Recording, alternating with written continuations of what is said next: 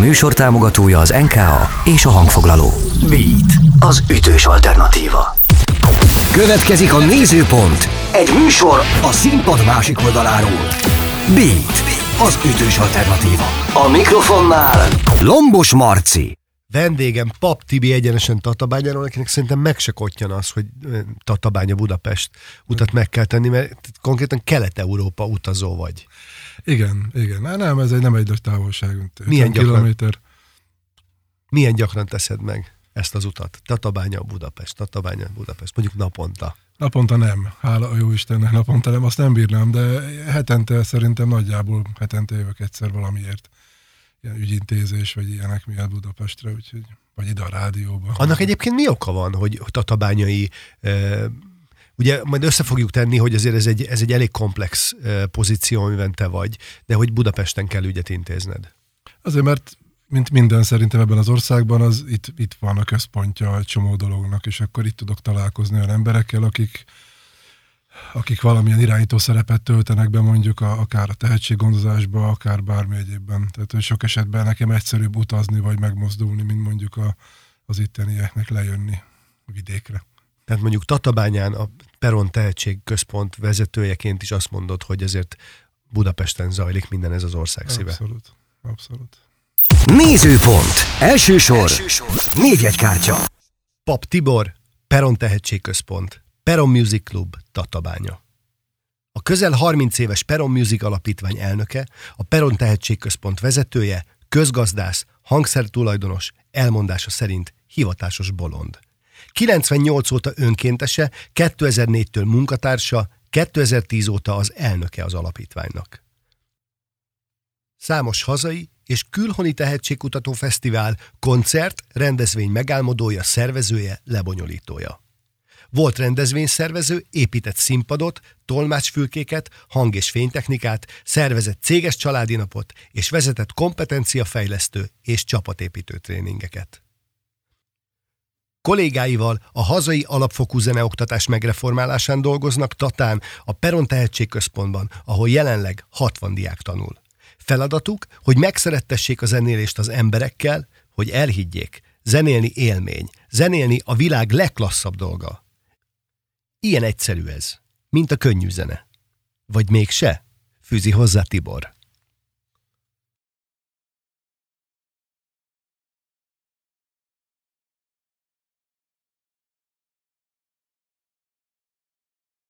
Na itt azért ebből az önéletrajzból kiderül, hogy ez egy iszonyú összetett munka.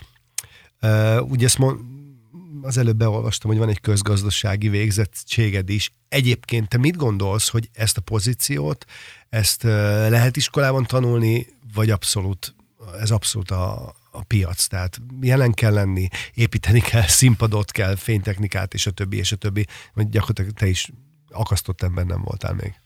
Igen. Fú, nem is tudom igazából. Nem tudom azt mondani, hogy, hogy nem kell hozzá végzettség, vagy bármi egyéb, mert hogy ugye nekem van valamim. És én ezzel kezdtem el, de nem azért kezdtem el, mert közgazdász vagyok ezzel foglalkozni, hanem, hanem teljesen ilyen, ahogy te is mondod, mindenféle pályán mozdultam, jöttem, mentem, és, és aztán ide keveredtem valahogy, de szerintem ezt az élet adja meg. Tehát az, hogy az ember szervezzen, az, hogy koncertek legyenek, az, hogy valamilyen klubot, vagy bármilyen egyéb ilyen helyet vigyen, az én még nem hallottam olyanról, hogy klubvezetői végzettséget lehet valahol szerezni OK és tanfolyamon, mivel menedzserként végezhetsz akár, vagy valami ilyesmi. Igen, ilyen könnyű zenei menedzserképzők vannak. Igen, olyasmi van, de ugye az se ugyanaz, mert ez fókuszál egy csapatra, vagy több csapatra, te meg egy helyet viszel, aminek egészen sokrétű tevékenysége van a vendéglátástól, a közösségfejlesztésen át, a, a közönség szervezésen keresztül, a koncertszervezésen, a hangtechnika, a fénytechnika, mindenféle. Tehát ez egy, nem, nem tudom. Igen, de mégis van egy közgazdás végzettséged. Engem az érdekelne, hogy mit tud hozzátenni például a közgazdaságtan ahhoz, amit te csinálsz. Tehát, hogy te, te mondjuk ennyi idősen, nem áruljuk el, hogy mennyi idős vagy, mert nem mintha öreg lennél, de, de mondjuk nem Két tudom. Vagy, nem vagyok olyan öreg, 78-as vagyok. Oké. Okay. Tehát 40, 43 éves, éves vagy. Hogy, hogy azért látod, hogy ebből mi az, ami, amit kifejezetten az iskolában tanulsz. Szerintem leginkább, meg. igen, leginkább az ilyen pénzügyi meg tervezési dolognál segít nekem ez a, ez a közgazdasági agy. Aztán azt se tudom pontosan megítélni, hogy ez feltétlenül az iskola miatt van, vagy ilyen agyon van. De az biztos, hogy abban sokat segít, hogy az ember összetegye azt a, azt a cashflow-t, azt az egy egész ügyet, amit lát, és hogy, hogy tudja, hogy ezt most éppen így költöm, úgy költöm, ezt innen költöm, de innen teszem vissza. Tehát, hogy ugye hát ezek ilyen, így egybe kell látni egy egész nagy dolgot, és akkor ahhoz szerintem sokat hozzátesz egyrészt. Másrészt meg talán a, a menedzsment szemlélet, mert annak idején, amikor én jártam a, a, a főiskolára, akkor mi kimondottan tanultunk ö, ilyen menedzsment dolgokat, nem zenei menedzsment, hanem menedzsment, tehát hogy vezetést. Én azt tanultam. Én nekem a, a közgazdászon belül kereskedelmi szakirányon végeztem, és ö, hú, nem is tudom pontosan milyen, mi, a, mi a fő végzettségem, de igazából ez a, ez a, ez a vállalkozás menedzsment szakirány, ez volt a neve. Vállalkozás menedzsment szakirány. Tehát én azt tanultam, hogy kell egy vállalkozást menedzselni. Mit jelent az, hogy menedzsment szemlélet? Ne, hozzáteszem, hogy nekem például ez nincs. Uh-huh. Segíts nekünk. Nálam, nekem azt jelenti, hogy, hogy van egy átfogó szemléletem az egészről. Nem, nem a, a részeket látom, hanem a nagy egészet szeretem látni, és azt is figyelem. Az, hogy tudok, és legalábbis azt gondolom, hogy tudok valamilyen módon a, irányítani, koordinálni, összefogni egy csapatot, összeszedni, a részekből egy egészet csinálni, tehát hogy, hogy, hogy látni azt, hogy mi kell ahhoz, hogy meglegyen a, a back office, tehát a könyvelés, a, a számlák rendezésétől kezdve, a, a, a pénzszerzésen át, a, a, annak a kigondolása, hogy, hogy hol van meg a legalább a nullszaldó, vagy honnan éri megcsinálni valamit, tehát ezeket, ezek szerintem mindenhez tartoznak, de én ott, ott szeretem a legjobban, hogy, hogy a kollégákkal való munka, meg együttműködés, hogy, hogy, hogy az ő munkájukat is segíteni. Nekem az a menedzsment szemlélet, hogy én, én nem csak azért vagyok, hogy ő nekik legyen munkájuk, hanem az, hogy úgy végezzük együtt a munkánkat, hogy ez mindenkinek jó legyen, és mindenki számára a legjobb legyen. Azt szokták mondani, hogy egy jó menedzsmentnél, hogy mindegy, hogy jogurt a termék, zene a termék, vagy személygépjármű, ha megvan a menedzsment szemlélet, akkor, akkor jól tudod irányítani a csapatodat, vagy magát a projektet, hogy te ezt, ezzel így mennyire egyezel? Vallod ezt? Vagy szerinted kell, hogy az ember benne legyen valamiben? Egy, egy adott szakmában, és, és ismerje a részfeladatokat?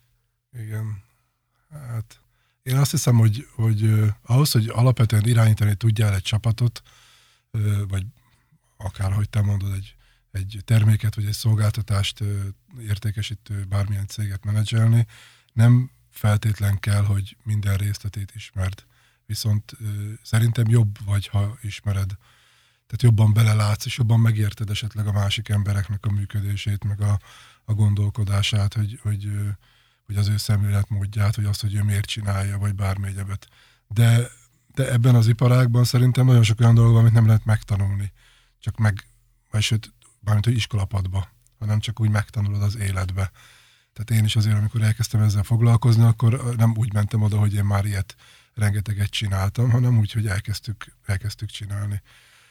Aztán, aztán ment előre, és menet közben megtanultam, hogy mi az a PA, meg hogy megtanultam, hogy mi az a nem tudom én fénytechnika, meg mi az a dimmer, meg olyan szavakat, amit nyilván az egyetemen vagy a főiskolán nem tanítottak a, a menedzsment órákon.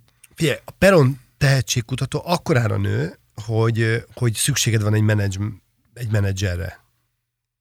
Egy, egy emberre a csapat élén, aki irányítja magát a, a tevékenységet, te már csak lobby tevékenységgel foglalkozol. Föl kell venned valakit. Kit veszel fel? Egy menedzsert, akiről tudod, hogy, hogy nagyon jó menedzsment szemlélettel dolgozik, de egyáltalán nincsen tapasztalata a zenei piacon, vagy valakit, akinek nincsen közgazdaság diplomája, vagy akár nincsen diplomája sem, de azt tudod, hogy a zenében benne van, szívelelke az ügyön, melyik, melyik döntés mellett hogyan érvelsz magadban. Ez egy teoretikus kérdés. É, értem, abszolút. Bár hozzáteszem, hogy még benne van a pakliban, mert nagyon szépen, nagyon szépen haladtok előre. Igen az életem során elég sokszor előfordult, hogy, hogy föl kellett venni kollégát, hogy meg kellett pályáztatni állást, vagy bármi ilyesmit. És én, ha erre válaszolom kell, akkor azt tudom mondani, hogy én mindig embert veszek föl. Tehát nem a végzettséget veszem föl, nem a, az adott tudást veszem föl, hanem az embert. Mert hogy hosszú távon az a tapasztalatom, én azt láttam, hogy azokkal tudok a legjobban együtt dolgozni, akik, akik olyan emberek, akikkel jól kijövök. És ez független attól, hogy milyen tudása van. Mert szerintem a legtöbb tudás ez megtanítható, megtanulható. Tehát, hogyha te akarod, akkor te meg fogod tudni tanulni. Ha téged tényleg érdekel. Van olyan kollégám, aki mondta, hogy hú, nem tudom én, hangtechnikai végzettséget, vagy, vagy hangtechnikus akar lenni, és akkor ugye megy elő az idő, akkor látja az ember, én visszajelzek neki, hogy én azt látom, hogy te nem akarsz hangtechnikus lenni, mert hogyha az akarnál lenni, akkor hogy ott lennél, és hogy figyelnéd, mi történik, és hogy ez egy, szerintem mindennel így van, hogy én, én menedzser akarok lenni, akkor nem az a jó, hogy elmegyek és elvégzek egy menedzser sulit, hanem oda megyek valaki mellé, mint régen az inasok, és megnézem, hogy hogy csinálja, mert engem valóban érdekel, akkor ott fogok ülni, és minden pillanatát be, magamba fogom szívni annak a, annak a dolognak. Tehát az egyik része, a másik mondom, hogy az meg sokkal fontosabb, hogy milyen ember valójában, akivel szívesen ülök egy irodába, akik, akivel hosszú távon tudok jól együtt dolgozni. Tehát én egy, attól függetlenül, hogy közgazdász vagyok, én azt gondolom, hogy egy nagyon emocionális csávó vagyok, tehát sokkal inkább érzelmi alapon döntök, mint sem racionális alapon. Ez azért eléggé egyértelmű, hogy, hogy a diplomát inkább hagyod. Igen. Mire figyelsz akkor, amikor munkatársat keresel? Hát figyelem ezt például, hogy mennyire érdeklődik, mennyire, mennyire teszi oda magát. Most ez így lehet, hogy, hogy nem jól hangzik. Nyilván ez már akkor tudom látni, ha már ott van. De mondjuk egy interjúnál azt is figyelem, hogy mennyire készült föl mondjuk, vagy ha én valakit keresek, akkor, akkor azt is nézem, hogy, hogy ő, ő tudja, hova jön, mit akar csinálni. Vagy csak látott egy álláshirdetést, és arra jelentkezik, és el akar jönni nekem, tehát még az se fontos, hogy ugyanolyan ember legyen. Tehát, hogy nekem a, a, mondjuk az egyik legközvetlenebb kollégám, akivel most együtt dolgozom már, már két éve, teljesen más habitusú ember, mint én. De valahogy, valahogy érezzük egymást, és ugye a, a fő csapásvonalakban ugyanazt gondoljuk azok, arról, abban a tevékenységről, amit közösen csinálunk. És ez a lényeg, hogy abban ugyanazt gondoljuk aztán már tudjuk egymást formálni. Én nem gondolom, hogy én mindent jobban tudnék, azt gondolom, hogy egymástól tanulunk, és akkor valahogy kialakul valami ebből az egészből. Azt lehet tudni, hogy egy ilyen beszélgetésnél így miket kérdezel? Mi, mikre mész rá? Hát nem tudom, ez is például jellemző rám, tehát ez mint mondjuk egy előadást, tudod, egy, ha felkérnek egy előadásra, akkor én fölkészülök rá annyira, hogy megcsinálom a PPT-t. De hogy mit mondok, az ott dől el abban a pillanatban, tehát abban az adott pillanatban. És nem tudom, egyszerűen képtelen vagyok sokszor próbálkoztam már megírni szöveget előre, megtanulni, nem megy. Tehát, hogy sokat kell, tehát sokat jár a fejembe a dolog, és akkor, akkor abban a pillanatban jönnek azok a, azok a, a, a kérdések, gondolatok. De nyilván megkérdezném, hogy, hogy mit akar, és hogy tudja, tudja a nehézségeit. Én általában rá szoktam kérdezni arra, hogy tisztában van ennek a dolognak a nehézségeivel. Az, hogy hétvégén kell dolgozni, az, hogy este kell dolgozni ezek, ezek fontosak, mert hogyha csak eljövök oda, és nem tudom, mit fogok ott csinálni, és arra számítok, hogy reggel nyolckor bemegyek az irodába, és négykor utána hazamehetek a gyerekekhez, akkor az tévút. Tehát például ennél a szakmánál. Hogy látod, mennyire menő ma egy munkakeresőnek a zeneiparban dolgozni, mondjuk ott vidéken nálatok? Szerintem nem elég biztonságos most ez nekünk. Uh-huh. Azt hiszem, hogy ezt tudom hogy röviden mondani. Tehát, ez a Covid miatt van, vagy úgy egyébként is? Szerintem a Covid nagyon sokat rátett erre. Tehát az, hogy gyakorlatilag majd, ha beszélünk róla, a koncertek is, tehát hogy annyira, annyira tervezhetetlenné vált, úgy érzem ez a dolog. Tehát, hogy, hogy kitaláljuk, megtervezzük, elkezdjük, hirdetjük, és akkor tök normálisan, régen mi volt, meghirdetted, az emberek elkezdtek egyet venni a lövételbe. Most mi van? Az emberek ott már nem vesznek annyit elővétel, mert elkezd gondolkodni rajta, hogy és mi van, ha elmarad? Ha nem tudok elmenni, ha nem tudom én, akkor kivárok a végletekig, és utolsó pillanatban vásárolok mondjuk jegyet, a szervezője pedig ott ül, és azt látja, hogy hát, és még a felejet sem ment el. Aha. És gyakorlatilag a munkakeresők is így vannak, így ezzel. Vannak ezzel a munkakeresők is. Nagyjából igen. látják, hogy hogy néz ki a piac, és, és inkább inkább nem egy ilyen Én azt gondolom, hogy inkább a biztonságos felé törekszik a legtöbb ember, és ez mondjuk teljesen helyén való, bár azt gondolom, hogy itt is eldől egy csomó minden az előbb kérdésedre a válaszként, hogyha valaki nagyon akarja ezt, akkor itt nem érdekli ez a fajta bizonytalanság, akkor ő bele fog menni. Volt már olyan, hogy valakit fűztél, hogy maradjon nálad? Tehát elment egy állásinterjúra, kiderült az, hogy ő, ő tulajdonképpen nem is ide akar jönni, ő szeretne munkát keresni, de te érezted benne a svungot? Volt ilyen, de nem, nem ilyen típusú állásra. Akkor még uh, Tatabályán dolgoztam a, a nagy műfázba, az Agórába. Hát egyébként hasonló kulturális terület az is. Hát abszolút, ott is ugye ilyen tevékenységet végeztem, ott is szervezőként dolgoztam, meg, meg egy szervező csapatnak a vezetőjeként, de hozzám tartozott az információ is, és, és bejött egy hölgy, vagy lány, vagy nem tudom, hogy mondjam, és azt mondta, hogy ő, ő nem hozott semmit, nem készült, nem jelentkezett be, de, de hogy most úgy döntött, hogy ezt meg akarja próbálni, amúgy tökre nem, nincs semmiféle tudása ehhez, semmilyen nincsen, de úgy, úgy kíváncsi volt erre a dologra, és annyira meggyőző volt, hogy én, én mondtam neki, hogy, hogy szerintem a legjobb helyen van, azóta is ott van amúgy az agórában. És... Meg hát az tök korrekt, hogy elmondja Igen. a, a hozzáállását, tehát hogy nem, nem kamuzgatott, hogy Igen. úgy csinál, mintha érteném, amivel gondolom nyilván találkozol. Igen, de amúgy azért nem gondolom, hogy rábeszélek még bárkit munkára, mert hogyha valaki azt gondolja önmagában, hogy nem akarja ezt csinálni, akkor én hiába gondolom róla azt, hogy jó lenne benne, valami hiányozni fog hozzá az a kis többlet, amitől az egész jól fog működni. Tehát ez tényleg az kell, hogy az ember ilyen, ilyen, nem is tudom, ilyen kicsit idiótán szerelmes legyen ebbe az egész dologba, és akkor is csinálja, hogyha nem annyira éri meg. Még egy HR kérdés, mert alapvetően nem a HR-ről szól a műsor, de engem érdekel, hogy milyen arcok azok, akik, akik ebben az iparágban akarnak dolgozni? Zenészek, zeneszeretők. Uh-huh. nem tudom, tehát ilyen, ilyen nagyon vegyes. Tehát, hogy Ugye ez a hangtechnikus kérdés is olyan például, tehát hogy nem, nem az lesz hangtechnikus, aki, szóval nem feltétlenül a diplomával rendelkezők lesznek a végén hangtechnikus, vagy fénytechnikus, ez meg pláne. Tehát, hogy ilyen nagyon vegyes a kép szerintem. Tehát, hogy van olyan diákunk, aki, aki most ö, ö, villamosmérnöki karra jár, hangtechnikus akar lenni, és azért jár arra. De tényleg, tehát, hogy is látszik rajta, most már a rendezvényeinken segít, meg, meg ő, ő hangosít, hogyha olyan van. Tehát, hogy abszolút ez a fanatikus zenél is, énekel is, gitározik is, és még hangtechnikus is akar lenni. Mindig mondom neki, hogy ez tök jó, egy idő után el kell döntened, hogy a színpad melyik oldalán akarsz majd ülni, vagy állni. Mert itt ez a nehéz kérdés, hogy te hangtechnikus akarsz lenni, akkor ott fogsz ülni szembe, nem pedig itt fönt. Ha meg zenészt akarsz lenni, akkor viszont itt fönt akarsz lenni, és nem pedig ott lent. Tehát, hogy ez egy ilyen érdekes. Eldől szerintem idő után úgy, mint a szervezőnél is, hogy zenész akartam lenni, de annak nem voltam elég jó, úgyhogy lettem más. Tehát, hogy... Nézőpont. Második sor. Második sor. Felfedezett. Meghallgatjuk az első dalunkat, ami a felfedezett. Egy olyan banda, amit úgy vittél le Tatabányára, úgy tetted őket színpadra, hogy kockázatos volt a, az ő jelenlétük, mert hogy nem voltak elég ismertek. De te azt gondoltad, hogy már pedig ők fognak kelleni, jól fognak szerepelni, szeretni fogják őt. Mi lenne ez a dal, és egy kicsit így a szituról is mesélj már, hogy találtad meg őket? Hát ez nem is annyira ö, bonyolult történet, ők tataiak, és ö, elég régóta zenélnek, és, ö, és szerintem egy zseniális zenekar amúgy, tehát a, a, maga az, hogy tényleg a zenészek is nagyon profik. Ö, jó zenét is játszanak, de, de valamiért ö, nem, nem jutnak tovább és ez egy, ez egy, ez egy másik beszélgetésnek lehetne a témája, hogy, hogy hol dől el, hogy valaki befut, és hol dől el, hogy valaki nem fog befutni, miközben tök igényes zenét játszanak, nagyon jól.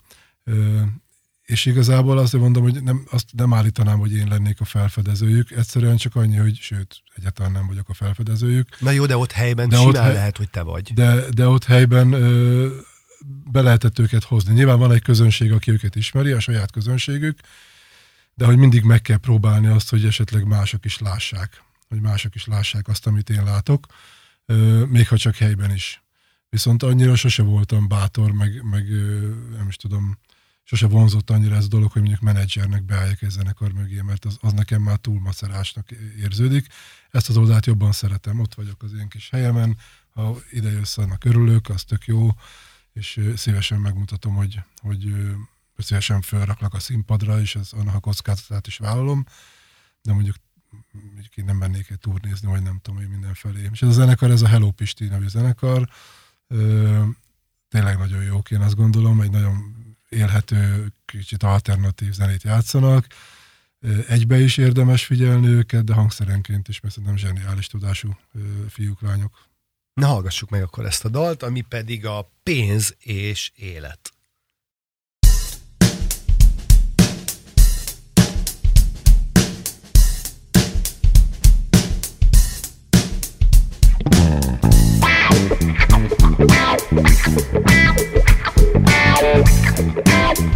Wow.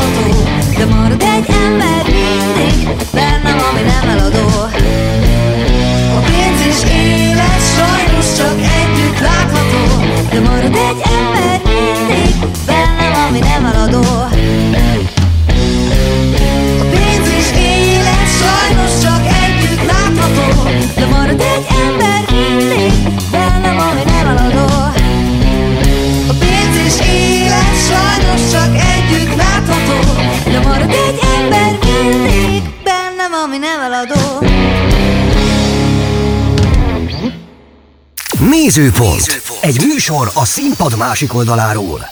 Na és akkor bele is mehetünk abba a kérdésbe, amit te vetettél föl. Te koncertszervezőként, eh, tehetségközpont vezetőként hogy látod? Kik lesznek azok a produkciók, akik befutnak, és kik azok, akik nem? És vajon mi különbözteti meg a kettőt? Hol van a hol van az a nagyon vékony határ, ahol puty, arra dölt el, a másik meg puty, arra. Hát reméltem, hogy nem kérdezed meg, nem, nem tudom, hogy van-e ilyen, eh, van erre jó válasz. Nyilván szerintem van egy-két kulcs dolog, ami nagyon fontos. Nyilván fontos az, hogy, hogy eh, beletesz elég energiát, meg melót valaki. Tehát, hogy az egyik. A másik, hogy, Valaki, kit, vagy a zenekar. Ja, Tehát igen. maga a zenekar, vagy, vagy azok tagjai. Ugye már itt is elválhat, ha mondjuk van egy négy tagú zenekar, és abból kettő nagyon beletenne, egy közepesen, egy pedig semennyire, az is ugye el tudja rontani igen, a a, produkciót, igen. Tehát, hogy az egész zenekar, vagy azoknak, az, vagy annak minden tagja bele kell, hogy tegye az energiát. Aztán ugye nyilván az is számít, hogy, hogy mennyire mennek. Most ezt így nem tudom, hogy ez így mennyire érthető, tehát, hogy, hogy ülök otthon és várom, hogy megtaláljon a közönség, vagy megyek és keresem a közönséget. Tehát szerintem az is egy tök látványos dolog, és ez annyira látszik, hogy, hogy egy, egy nem annyira hogy mondjam, népszerű vagy populár zenét játszó zenekar nagyobb eredményt tud elérni a közönség szervezésben, szerzésben, mint mondjuk egy populáris zenekar. Egyszerűen azért, mert jó fejek is mennek és csinálják, és mindent beleadnak. Tehát, hogy ebben van egy ilyen is. Aztán szerintem kell egyfajta, hát ezt se szokták szeretni, de alázat hogy ahogy én a színpadon állok, hogy tényleg azért vagyok ott a színpadon, hogy a közönséget szolgáljam, meg hogy az közönségnek adjam magam. Mert az egy nehéz dolog szerintem, hogy amikor megírsz egy dalt, az rólad szól, az gyakorlatilag te vagy, és te oda kiteszed magad a közönség előtt, tehát ez egy eléggé ilyen messze lerevett közös dolog. Úgyhogy nyilván, tehát, hogy nyilván kell egyfajta ilyen is attitűd, hogy lássa a közönség, hogy te tényleg mindent, mindent odaadsz, és beleadsz, és megteszed. Meg biztos, hogy kell szerencse, kell, egy, kell nem is tudom, lehet akár egy jó, jókor jó helyen levés, hogy egy menedzser meglát, meghal, megszeret. Hát, nem is tudom. Néha, néha azt is látom, és ez most átülök egy kicsit a fejem, vagy a fejemben egy másik székre, hogy, hogy diákoknál, hogy mondasz neki valamit, és az iszonyatosan hat. Tehát, hogy te amikor felnőttként mondasz a gyereknek bármit, az a gyerek azt téged nagyon komolyan vesz. És ezért iszonyat felelőssége van tanárnak, bárkinek, hogy mit mond a gyereknek. Ha azt mondja a gyereknek, most megint csak egy példa, hogy úgy ütöd a dobokat, mint a kislány, akkor, akkor lehet, hogy, hogy azt éred el vele, hogy, hogy püfölni fogja, mint a fene, mert ő az marad meg a fejében, vagy fordítva, és azt mondja neki, hogy miért püfölöd annyira, akkor utána, és erről emlékezni fog. Vagy nem tudom én, hogy mond valamit. Igen, de lehet, lehet, hogy pont az ellenkezőjét éred el, hogy egy, egy, egy ilyen mondattal. Igen, az is lehet. Pont, pont, pont egy olyan érzékeny területre tapintasz, amire... Az is lehet, de hogy, de hogy például ott van a, a hogy, hogy visszakanyarodjunk, hogy az eredeti kérdéshez, ott van mondjuk a, akiket én láttam, mondjuk a Margaret Island kérdése, hogy ugye láttam őket fiatal 14 éves gyerekekként a színpadon, és amikor ott ültem, és hallgattam őket a, a tatabányán, akkor egyszerűen azt gondoltam, hogy őrület, hogy, hogy sugárzott le valami a színpadról, és ezt nem tudom megfogalmazni, hogy mi az, csak egyszerűen dőlt le onnan a színpadról valami olyan energia, olyan, olyan jó energia, amitől az ember úgy érezte, hogy ennek, ennek működni kell. Igen. És valószínűleg az is lesütött onnan, hogy ők sikeresek lesznek. Igen, igen, tehát azt éreztem, hogy, hogy emögött meló van, de a meló mellett van benne alázat, hogy tudják, hogy hol a helyük, hogy van, van céltudatosság, ugye az is nagyon fontos, hogy tudjam, hogy merre megyek, hogy milyen utat akarok bejárni. Az is egy döntés, hogy milyen zenét játszom, de hát ezt nyilván te is jól tudod, hogy most te populáris zenét akarsz játszani, vagy nem. Akkor tudomásul veszem, hogyha én nem tudom, én doom metalt játszom, akkor nem lesz akkor a rádió hallgatottságom, vagy közönségem, mint hogyha nem tudom én popzenét csinálok ti a tehetségközpontban fektettek arra energiát, hogy a gyerekeket ebből a szempontból is felkészítsétek? Tehát, hogy, hogy oké, okay, ott folyik zeneoktatás, de arra van-e bármilyen uh, tudásanyagotok, uh, akár tapasztalati, akár bármi kézzel fogható, amiben arra készítitek föl, hogy oké, okay, hogy zenélünk, tehát van a muzsikálásnak egy próbatermi része, meg egy otthoni gyakorlás része, de hogy itt, itt vannak olyan leülsz a fenekedre, és posztolsz, vagy nem tudom, leülsz a telefon mellé, és telefonálsz. Kimész, és matricázol. Tehát, hogy, mm. hogy vannak te, ti foglalkoztok igen, ezzel? Igen, próbálkozunk vele. Ezt nem mondom, hogy túl, túl nagy eredménnyel. Valahogy az a, az rendezvényszervezés, foci, sokszor azt érzem, hogy a marketing, vagy bármilyen tevékenység, az, ahogy szokták mondani, az a mindenki is ért hozzá és mindenki azt gondolja, hogy ő jól csinálja. És ugye ez egy nagyon nehéz történet, hogy azt mond egy zenekarnak, hogy figyelj, nem az a baj, hogy rossz a zenétek, hanem hogy, bár azt még könnyebb mondani, hogy rosszul kommunikáltuk. De azt is nehéz mondani, mert most mi alapján mondom, hogy nekem nem tetszik, vagy hogy én nem mit csinálnám, vagy tehát, hogy, de ettől még tartottunk, tehát tartottunk ilyen kurzusokat, ahol ahol volt mondjuk egy nap menedzsment, egy nap marketing, tehát ahol kimondottan ezt tanulták, sőt volt egy hosszabb kurzusunk, menedzsment meg marketingre fókuszálva. És egyszerűen sajnos, azt kell mondjam, hogy sajnos az az a tapasztalat, hogy nem nagyon érdekli a, a, a, a már amatőr zenészeket. Tehát ha valaki zenélget, és amatőrként zenélget, egyszerűen nagyon kevesen jöttek el. Olyan, mintha sok esetben azt hinnék, hogy csak akkor lehet nem tudom, jó dolgot tanulni valakitől, hogyha az ember híres. És hogyha elhívjuk a nem tudom kicsodát, akkor arra eljönnek, hogyha csak a, a akármelyik kiadónak mondjuk ezzel foglalkozó, tíz éve ezzel foglalkozó emberét, de a háttérbe, életedben nem hallottál róla, akkor nem megyek el, mert nem tudom ki az. Koncertszervezőként ez hogy néz ki? jönnek a zenekarok, nyilván, hogy havi rendszeressége, hogy jönnek nálatok? Hát, koncertek? úgy jött volna, igen, hogy havi kettő. Tehát, hogy Havi két kettő. hetente akkor így, így ez egyszerűbb. Szerinted mitől lesz ott sikeres az egyik budapesti banda, és mitől lesz sikertelen a másik budapesti banda? Hogy ez biztos, hogy, a, hogy az ismertséggel összefüggő dolog? Ott Az a- nyilván azt na, nagyjából lehet látni, hogy most nem tudom, a, a Margaret Island, ha jön, az biztos nagyon sokan lesznek, és van, mondhatnék bármilyen mást, uh-huh. akár egy induló pályázatos zenekar, hogy kevésbé, de két eh, hasonszörű zenekar ismertségben. És itt most csak az ismertséget nézzük, hogy mit tud hozzátenni ahhoz, hogy ő sikeres koncertet csináljon vidéken. Hát szerintem az, hogy, hogy, hogy úgy viszonyul a, az egész helyhez, hogy, hogy tudomásul veszi, hogy ez nem a, a fővárosnak valami nagy klubja, és hogy, hogy az emberek általában szeretik a barátságos embereket, tehát hogyha a zenész is nem az van, hogy elmenekül a közönség elől, elbújik, hátsó kapun akar kimenni, nem tudom én, hanem hogy oda lehet hozzá menni, lehet vele beszélgetni, fotózkodni, nem tudom én. A közönség szerintem ezt szereti, és a közönség akkor tud jobban. Persze az, az egy más kérdés, hogy vannak világsztárok, akik Igen. Tudnak abból is megélni, hogy soha nem mennek közel a közönségükhöz. De hát azért, azért azt tudjuk mind a kettő, hogy Magyarországon nincsenek világsztárok, tehát ez egy más történet. Én szerintem főleg egy kis klubban, mondjuk Tatán, vagy Tatabányán, vagy bárhol egy vidéki településen, ott, ott sokkal inkább az él meg, aki, aki úgy oda tud menni, és úgy, úgy, úgy együtt tud lenni a közönségével. Jó, akkor ö, vegyük azt, hogy vannak ugye a híres zenekarok, és mondjuk ez lehet egy Margaret Island, ö, őt például a srácok, vagy a Viki tartja így a kapcsolatot? Tehát vége a koncertnek, ő kimegy és beszélget a srácokkal? Igen, tehát ők, ők ilyenek, igen. Tehát, hogy nyilván ők olyanok, hogy azt mondják, hogy kérünk öt percet, visszavonulunk a, a, az öltözőnkbe, és utána izé, leszedjük a színpadi cuccot, át visszaöltözünk, és aztán kijövünk közétek, és akkor lehet velünk fotózkodni, beszélgetni, bármit. Igen, ők abszolút ilyenek. Kevésbé híresekkel mi lehet a hozzáadott érték? Amitől több, több tud lenni az egyik a másiknál. Hát ott viszont a, a, a színpadi energia, vagy a, az, az, amit csinálsz a színpadon. Tehát, hogy megmutatod, hogy, hogy vagy el tudod adni magad a színpadon, lehet, hogy talán így. Uh-huh. És a koncertet megelőző időszakban, tehát mondjuk kettő héttel a koncert előtt.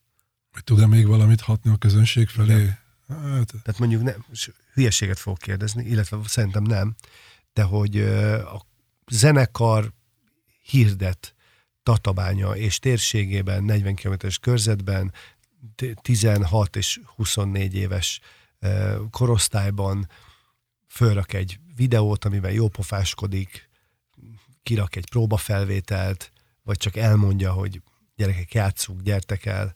ez, ez sokat Tehát, hogy ilyen előmarketing, és ezt nyomják is. E- Ez kell. Tehát ezt, ezt például sok zenekarral kell megértetni, vagy, vagy akár menedzserrel is, hogy, hogy ne azt várják csak, hogy mi hirdessük. Oké, hogy a mi helyünk, és nálunk van, és a mi városunk, nem tudom én, de hogy, hogy ők is legyenek partnerek ebbe, és mondják azt, hogy szevasztok Tatabánya, megyünk hozzátok két hét múlva, vagy szevasztok Tata, megyünk a Peromba két hét múlva koncertezni, akkor lehet, hogy, és ezt én is megosztom utána nyilván, akkor lehet, hogy a közönség is azt fogja gondolni, hogy hát még hozzám szóltak, ugye megszólítottak, akkor nézzük már meg, hát végül is ráérek szombaton, nem olyan drága, hát akkor elmegyek, megnézem, hogy milyen.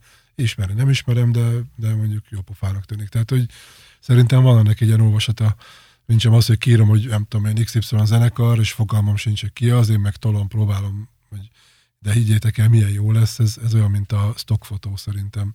Stockfotó lehet sokkal profibb és sokkal jobban, mint amit én csinálok, de nem tud olyan jól eladni, mint amit én csinálok. Tehát, hogy gyakorlatilag ez a személyesség, ez tökre működik. Nagyon, ez nagyon. Ezt egyébként utól is lehet érni? Tehát, hogy volt olyan koncertetek, amikor így a, az online uh, hirdetésben nem vettek részt, vagy nem voltak benne partnerek, és meglátszott? Tehát, hogy nem tudom, ott lézenget 22 ember lent a nézőtéren, és mondjuk ehhez képest a másik meg úgy megnyomta, mint az állat, és tele volt. Tehát, hogy ezt, ezt te így nyomon tudod követni? Olyan régóta még nem csináljuk itt, uh-huh. itt totál, hogy ezt én így, így fel tudjam mérni. Ráadásul ugye ez a majdnem két éves, ugye itt, itt itt a szünet, vagy másfél év szünet, ez így nem segített hozzá bennünket ahhoz, hogy most ezt így, így tudjam mondani. Korábbi időszakban volt ilyen próbálkozásunk, amúgy általában nyitottak erre a zenekarok, azt mondom nekik, hogy figyelj, dobjatok már át egy rövid videót, hogy szevasztok, izé, jövünk hozzátok, nem tudom én, ezt azért a legtöbben, vagy valaki tehát megcsinálják, mert hogy ők is tudják, hogy tehát ugyanaz a közös érdekmesdjén vagyunk, tehát hogy ő se akar 20 zenekar vagy 20 ember előtt játszani, és én se szeretném, hogyha 20 ember előtt kellene játszaniuk, nem beszélve nyilván az üzleti érdekről sem. Még egy kérdésem volna így a második dal előtt, hogy a zenekarok, akik hozzátok mennek, ők főleg jelentkeznek, vagy te választasz ki a nagy palettából? Hát most még én. Most, most eh, itt a Peron, Peron klubban, itt még én, mert ugye nem olyan régóta vagyunk, ezért aztán nem is ismernek minket annyira, tehát most mi felvezetjük ezt az egészet. De mondjuk amikor az Agorába szerveztem, az egy nagyon-nagyon jól látható út volt, hogy amikor elindultunk 2013-ba, akkor meg kellett keresnünk minden zenekart, hogy figyelj, nem akartok eljönni, izé, nem tudom, mindenki ugye kockázat kerülőként azt mondta, hogy jó, de akkor kössünk szerződést, izé, ennyi, előre fizessétek ki a 75%-át, vagy nem tudom én, stb. stb. Nem, hát biztos, hogy kapura nem jövünk el, tehát ugye ezek a, az elején, egy másfél vagy egy év múlva, amikor látták, hogy működik, mondtuk ezen volt, hogy a zenekar keresett meg bennünket, hogy, hogy mikor éltünk hozzátok koncertezni, és hogy milyen konstrukcióba. Aha. Ez, ha te most pályakezdő lennél, elindítanád a saját zenekarodat, amivel saját dalokat játszotok, akkor te kapura mennél, és bevezetnéd a termékedet, vagy próbálnál fix gázsiért játszani? Hát, csak kis zenekar lennék, én elsőre lehet, hogy megpróbálnék kapura menni. Tehát tudom, hogy ez így lehet, hogy pont a, a fonákja annak, amit az emberek gondolnak róla. Nyilván sokkal egyszerűbb ö, fix pénzért elmenni, főleg kis zenekarként, ö, de szerintem amennyire kock, kevésbé kockázatos, annyival kevesebbet is lehet, ha most a gazdasági részét nézem, akkor akár keresti is vele. De nem csak a keresés, hanem a közönség keresés is. Tehát, hogy Aha. én szerintem egy kezdőzenekarnak az útja az kell, hogy legyen, hogy mindenhol játszon, megismertesse magát, minél többet menjen, ugye, ahogy előbb is mondtam. És, és az meg ne azon múljon, hogy most kifizetik a bődületes 60 ezeres gázsimat, vagy sem, hanem hogy, hogy, hogy akkor menjünk, aztán csináljuk, és hogyha azon az estén nem kerestünk, akkor nem kerestünk, de lehet, hogy a következő bulin meg sokkal többet fogunk keresni, Mm, pénzben is, meg emberben is. Nézőpont. Harmadik sor. Fekete bárány. Meghallgatjuk a második dalunkat. Ugye ez, ez a fekete, bá, az én kis fekete báránykám.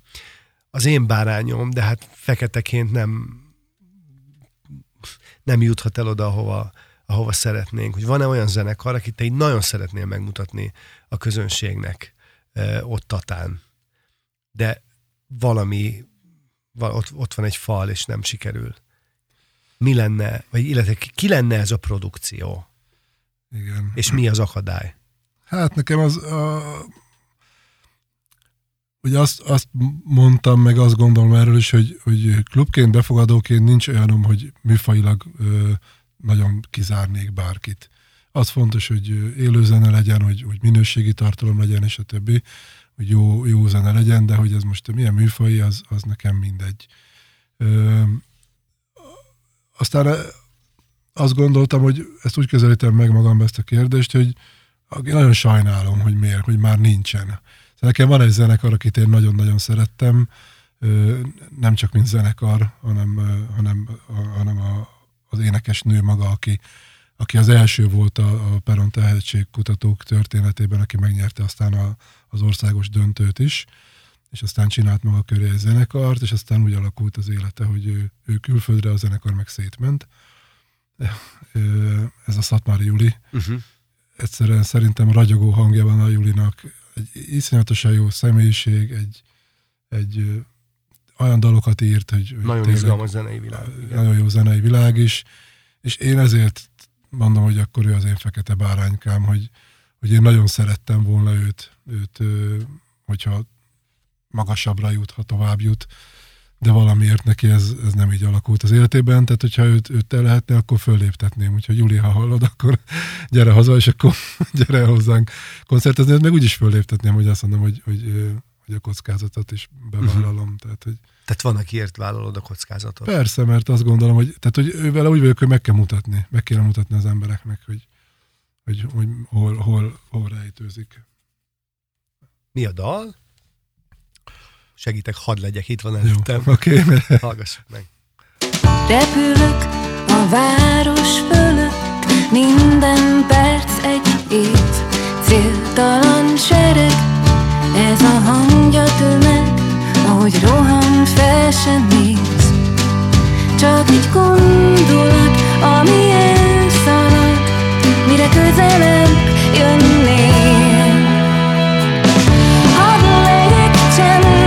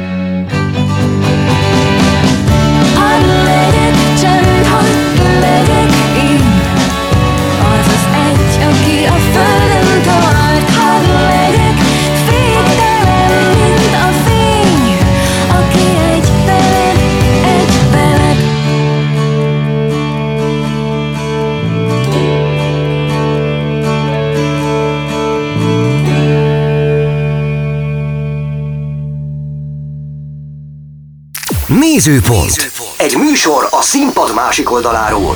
Beat. Beat. Az ütős alternatíva. Egy nagyon érzékeny téma, szerintem mindenhol küzdenek vele. A vidéki kulturális élet, a vidéki könnyű zenei élet.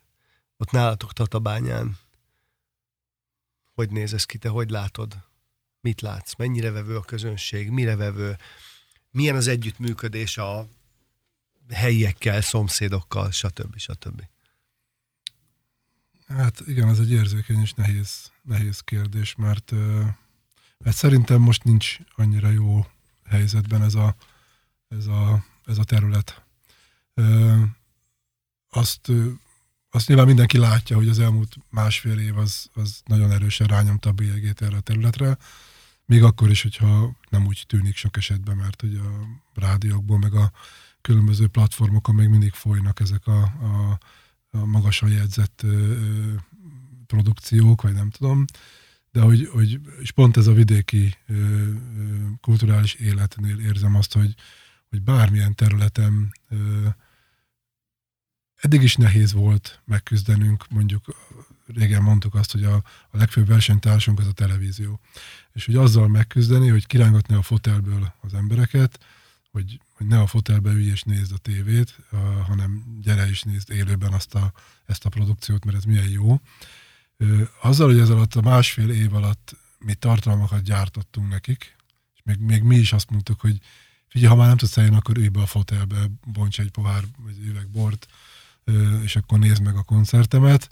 Uh, ezzel azt hiszem, hogy egy picit el lettek kényelmesítve sokan, és, és, és, és ugye ez a kockázatkerülés is benne van, hogy jó, hát akkor akkor leülök. És ugye rengeteg online tartalom nyílt meg, és egyszerűen azt érzem, hogy, hogy még nehezebb megmozdítani az embereket, hogy gyertek el, és nem, nem inni a, a krémóba, hogy, hogy jól érezzük magunkat csak, hanem hogy, hogy részt venni egy programon, ami, ami valami tartalmat ad neked, produktumot ad neked.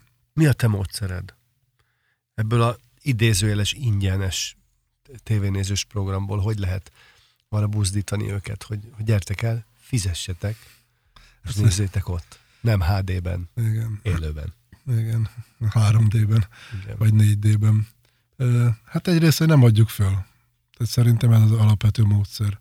Hogy amíg meg... Egyelőre itt tart a Igen. dolog. Hogy, hogy amíg tehetjük, és amíg tudjuk, addig csináljuk, mert hogy, hogy szerintem vissza kell egy kicsit szoktatni. Lehet amúgy egy, egy ilyen egy ilyen nulla pont is, vagy, vagy, vagy, vagy most újrakezdés, és az újrakezdés sokszor jó is tud lenni, tehát hogy, hogy ö, nagyot zuhant minden, és hogy innen, innen talpra állni, az mindig egy, egy küzdelmes, de mondjuk egy jó út is lehet akár, de tényleg az anyag, hogy, hogy ne csukjunk be, és hogy ne, nem mondjuk azt, hogy jó, hát akkor nincsen, akkor nézzétek a tévét, meg hallgassátok a rádiókat, aztán slossz, és akkor nem tudom én, kövessétek az online tartalmakat, ami persze nem rossz, tehát félreértés ne essék, vagyok ellene, én is szeretem, amikor úton vagyok, vagy bárhol is menet közben kell valamit hallgatnom, vagy ilyesmi, az tök jó, de hogy, hogy azt az, azt, az, azt az aurát, amit egy, egy élő produkció, vagy akár bármilyen program, legyen az színház, legyen az ö, ö, zene, legyen az egy előadói est, legyen az egy kurzus,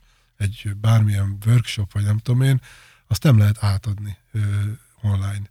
Tehát, hogy én föltehetem a, a YouTube-ra megmutatni, hogy a Tatai Tomi hogy dobolt nálunk a, a bonzó dobján, és hogy milyen kurzus tartott, de hogy az nem fogja ugyanazt adni, mint amikor ott ültünk, és a kilenc éves fiam azóta szárnyakat kapott, és azt látom rajta, hogy egyszerűen megmozdult benne valami, hogy ja, hogy ezt így is lehet csinálni. Tehát, hogy élőbe kell látni hozzá. Tehát, hogy meg lehet nézni sok izé virtuóz embert az interneten, hogy hogy csinálja, de amikor ott vagy, és ezt látod a valójában, az mindig sokkal többet ad hozzá. Ez olyan, mint, a, mint hogyha veled most csak nem tudom én, Zoomon keresztül beszélgetnénk, nem pedig Igen, egyetértek.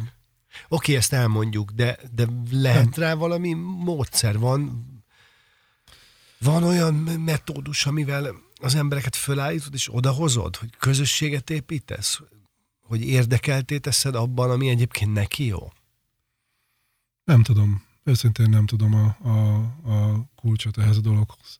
Tehát azt látom, hogy, hogy persze meg lehet mozdítani az embereket, meg, meg van, akik jönnek, meg nem tudom én, de hogy, hogy lehet, hogy nem is kell. Hát most ezek úgy elgondolkodtam ezen. Tehát, hogy, hogy lehet, hogy, hogy, hogy vannak, akiket nem is kell megmozdítani, mert nem akarnak jönni, és, és erőszakkal meg fölösleges berángatni őket.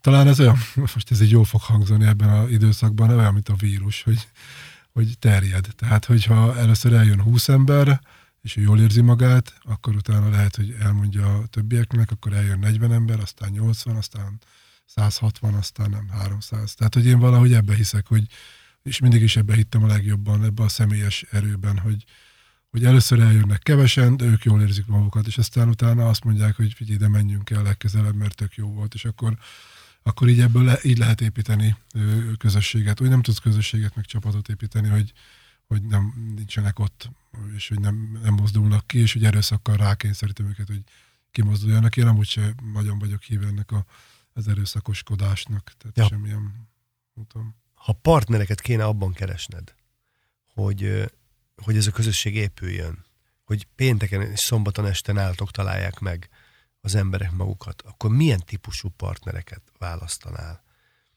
És mondjuk bárki lehet az. Tehát kiktől kérnél segítséget? Kik lehetnek azok, akik együtt tudnak ebben gondolkodni és tevékenykedni veled? Hát nyilván és az most egy picit uh-huh. tényleg elszállhatunk a valóságtól. Uh-huh. Nyilván kell, kell, hogy valamennyire ismerje a közeget. De szerintem olyan, és akkor megint arra megyek vissza, amit a, a kiválasztásnál mondtam, hogy az embert nézem, nem a, a végzettséget, vagy a aktuális tudást, hogy itt is szerintem a, olyan embereket kellene találnom, akik, akik hatnak, akik vonzók, akik vonzanak és, és hatnak. Tehát egyrészt vonzák a másikat, aki tudja azt mondani, hogy de gyertek, menjünk már le, és csináljuk, meg nem tudom én, legyünk ott, és vegyünk részt rajta, és ha már ott vannak, akkor jól is érzik magukat, és ez valahogy terjed utána. Tehát, hogy, hogy olyan személyiségek kellenek, akik, akik ezt tudják. Te látsz ilyet helyben? Tehát gondolom srácokra gondolsz, olyan srácokra, akik, akik láthatóan véleményvezérek. Igen, igen, tehát nyilván kellenek ilyenek, igen. De hogy nem csak srácok, mert ugye ezért ma már a klub az nem csak a, a srácokból áll, hanem a mikorunkbeli srácok is kellenek hozzá. Ö, mert hogy, hogy a zenekarok is olyanok, tehát hogy már hogy nem csak a, a tizenévesek járnak klubba, hanem bőven a, a 40-50-es generáció is. De igen, tehát kellenek az ilyen véleményvezérek mindenképpen, akik, akik maguk körül tudják indukálni azt, hogy, hogy, hogy a másik is eljöjjön, vagy a másik is úgy érezze, hogy, hogy neki, neki menni kell. Teszem hozzá, nagyon nehéz, mert hogy az ember szerintem ő változó, és akkor így, tehát hogy hogy én sem vagyok az a típus, aki mondjuk minden hétvégén le akarnék menni ö, szórakozni. Igen. Tehát nem is számon kérni akarom senkinél ezt a fajta dolgot, hanem egyszerűen azt, hogy hogyha, ha viszont valami jó van, akkor arra elmegyek, arra szeretek elmenni, akár, akár távolra, akár közelre. Hogyan szólítanád meg ezeket a kulcsembereket, és hogyan tennéd vonzóvá a, a helyszínt, a Tatai Tehetségközpontot, mint koncerthelyszínt?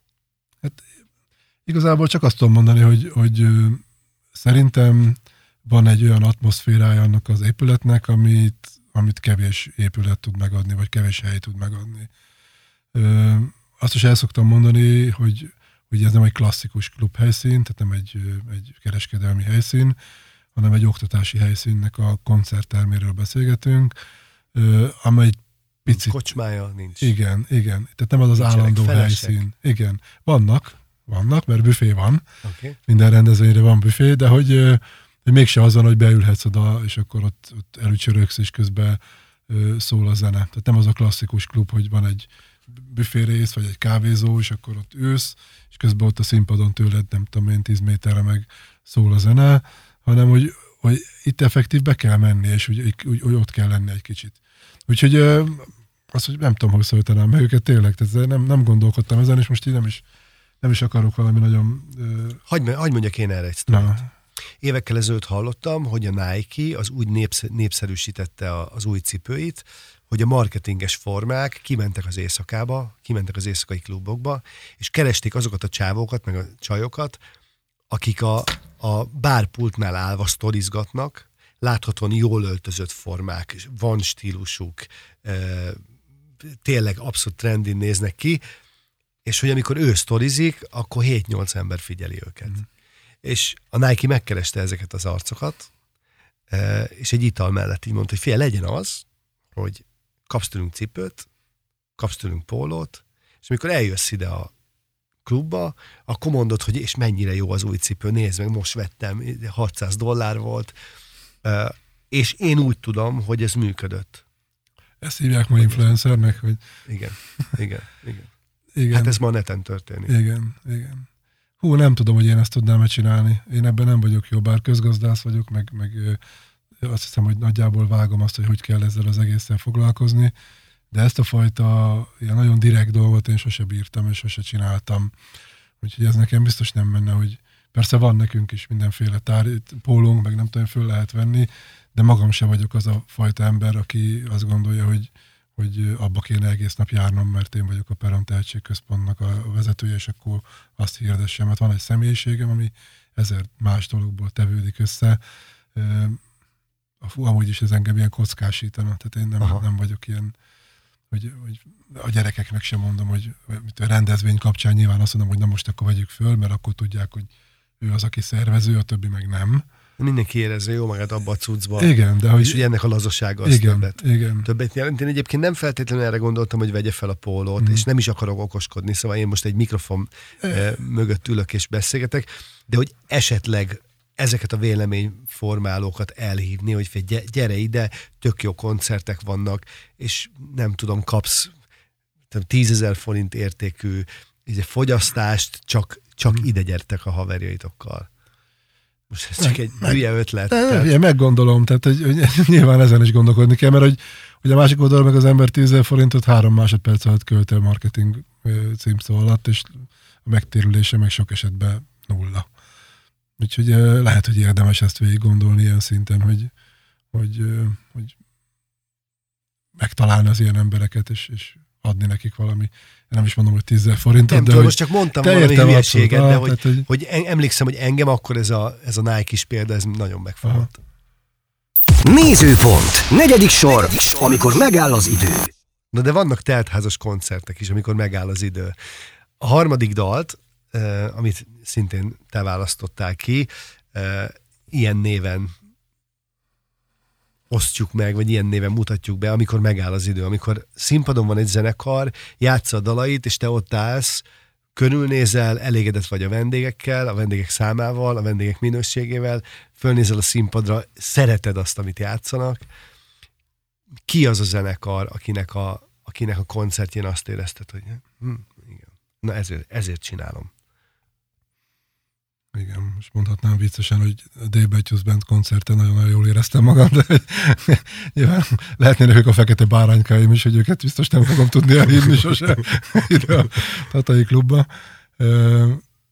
Van, van egy csomó, és most ugye megint csak vissz, picit visszakanyarodok, és azt mondom, hogy, hogy sokszor mondtam már, meg sokszor írtam le, meg sok helyen hangzott el, hogy a Pera Music meg a, a Margaret Island kapcsolata, és ezért pont nem is, pont ezért is úgy voltam vele, hogy, hogy van már szerintem, van nekem olyan zenekar még, meg olyan zene, ami, ami nem tőlük való. Ővelük így voltam úgy a Margaret island hogy megállt az idő. Tehát amikor először hallottam őket, akkor azt gondoltam, hogy amit előbb is mondtam, hogy basszus, hát nekik ott a helyük, és Nincs valamit mese. csinál, nincs mese, igen. Most van egy szintén fiatal banda, ők erdélyiek, és őket is így tehetségkutató kapcsán ismertem meg. A négyes Street az a nevük, nem tudom, te hallottál-e már róluk. Igen, ismerem is. Nagyon, nagyon szeretem a, a, a, a valahogy a viszonyukat az egészhez, a zenéhez. Tehát, hogy lát, ő rajtuk is látszik az a fajta hozzáadott érték, hogy számukra nem azt jelenti a színpadon levés, meg a zenélés, hogy hú, ebből akarok megélni, és akkor összeszorított lábújjal ottam egy erőlködök, hogy valami jó legyen, hanem hogy ők ezt szeretik csinálni. És hogy azért vannak ott, mert ezt szeretik csinálni, és abban a szerencsés helyzetben vannak, hogy most már talán-talán még lehet, hogy nem igaz ez így, de hogy, hogy remélem, hogy eljutnak oda, hogy majd akkor ezt ebből meg is tudnak élni normálisan. Én is ismerem őket személyesen, nagyon szeretem őket, és ez a legújabb daluk, amit most hoztam, ez a Mesélek a bornak, ez, ez, ez kimondottan egy szép dal is szerintem. Nem tudom, te hallgattad, de már ismered-e vagy sem. Ez egy nagyon érdekes dal, amúgy kicsit a, a, a, az ő erdélyi gyökerükről is szól, arról a közegről, ahol felnőttek, de arról a arról lela- lelassulásról, ami, ami szerintem ma nagyon szükséges az embereknek, hogy, hogy legyen időnk így, így kicsit beszélgetni egymással, akár a apámmal, nagyapámmal, hogy így nem menjenek el a, az idők emlékei, és nekem, nekem valahogy erről szól ez a dal, és amikor ezt meghallom, akkor mindig, mindig azt érzem, hogy ez, ez igen, ez, ez, ez így megáll az idő nekem, és ezt szívesen meghallgatom. Teszem hozzá őket is szívesen el fogom hívni valamikor Tatára, és remélem, hogy el fognak jönni valamikor Tatára, mert szerintem abszolút egy, egy jó, és megint csak azt mondom, hogy nem mindig azt kell nézni, hogy szeretem azt a zenét, vagy sem, hanem tényleg egy áldott jó, állati jó srácok, jó zenét is csinálnak szerintem, és, és ugye ez együtt valahogy működik nekem az egész.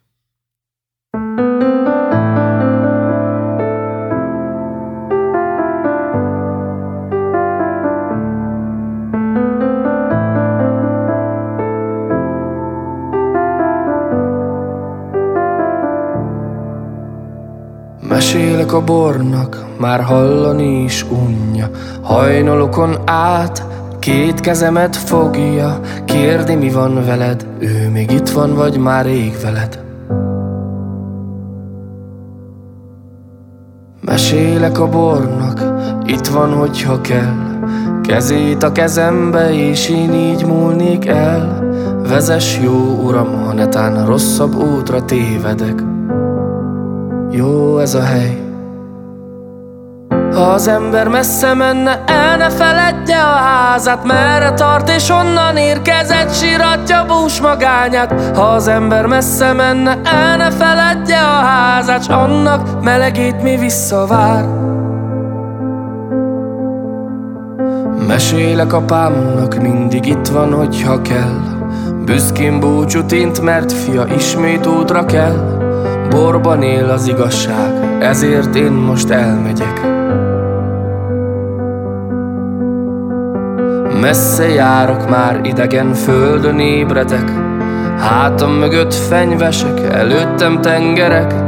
Látogass felém, fiam, ameddig én még itt vagyok. Messzi szép hazámra gondolok ha az ember messze menne, el ne feledje a házát Merre tart és onnan érkezett, síratja bús magányát. Ha az ember messze menne, el ne feledje a házát S annak melegét mi visszavár. Ha az ember messze menne, el ne feledje a házát Merre tart és onnan érkezett, síratja bús magányát. Ha az ember messze menne, el ne feledje házát S annak melegét mi visszavár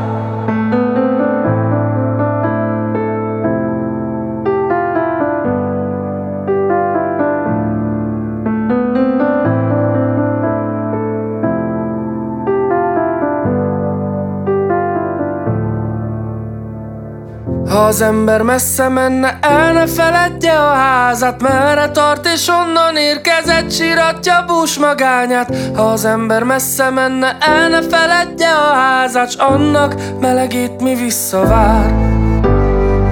Ha az ember messze menne, el ne feledje a házát Merre tart és onnan érkezett, síratja bús magányát. Ha az ember messze menne, el ne feledje házat annak melegét mi visszavár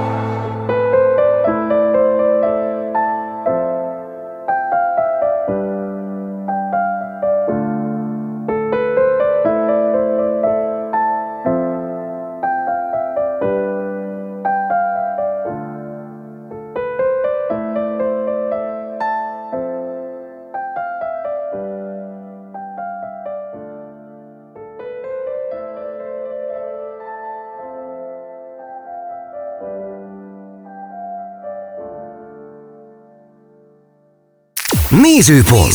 Egy műsor a színpad másik oldaláról. Beat. Beat. Az ütős alternatíva. A beszélgetés végére van egy standard kérdésünk, hogyha van egy varázsgömb, és ebben a varázsgömbbe te bármit betehetnél, hogy odad a hazai zeneiparnak, akkor mit tennél ebbe a varázsgömbbe? Hát én azt hiszem, hogy most, most leginkább azt tenném bele, hogy, hogy egy, egy kiszámíthatóságot, egy ilyen vírusmentes kiszámíthatóságot tennék bele, hogy, hogy ne kelljen ezzel Vakcinát. A vakcinát. Igen. De tök jó Igen, válasz. a vakcinát, igen. Tehát, hogy ne kelljen ezzel foglalkozni, mert, mert, mert higgyétek el, hogy, hogy iszonyat terhet ró mindenkire ez az egész, hogy ennek megfeleljünk, aztán persze állni kell a közönségnek is a, a, a dolgait, hogy persze, mert miért kell most, meg miért kell, meg miért nem kell, meg miért nem engedsz be engem, meg és hogy ez, szívesen beengednénk bárkit, de azért mondom, hogy el, eltüntetném ezt az egészet, a, ahogy lehet. Ez lenne. Na hát azt kívánom, hogy minél hamarabb jöjjön el ez az időszak. Nektek minden jót, sok sikert. Mi azért így találkozunk sokat. Jó utat kívánok neked, a hallgatóknak pedig köszönöm szépen a figyelmet. Ez volt a Nézőpont. Egy műsor a színpad másik oldaláról. Beat. Beat. Az ütős alternatíva. Köszönjük, hogy velünk vagy. Köszönjük, hogy velünk vagy. Beatcast. Ez a podcast a Beat saját gyártású műsora. Beat. Az ütős alternatíva. Részletekért látogass el a beatradio.hu weboldalra.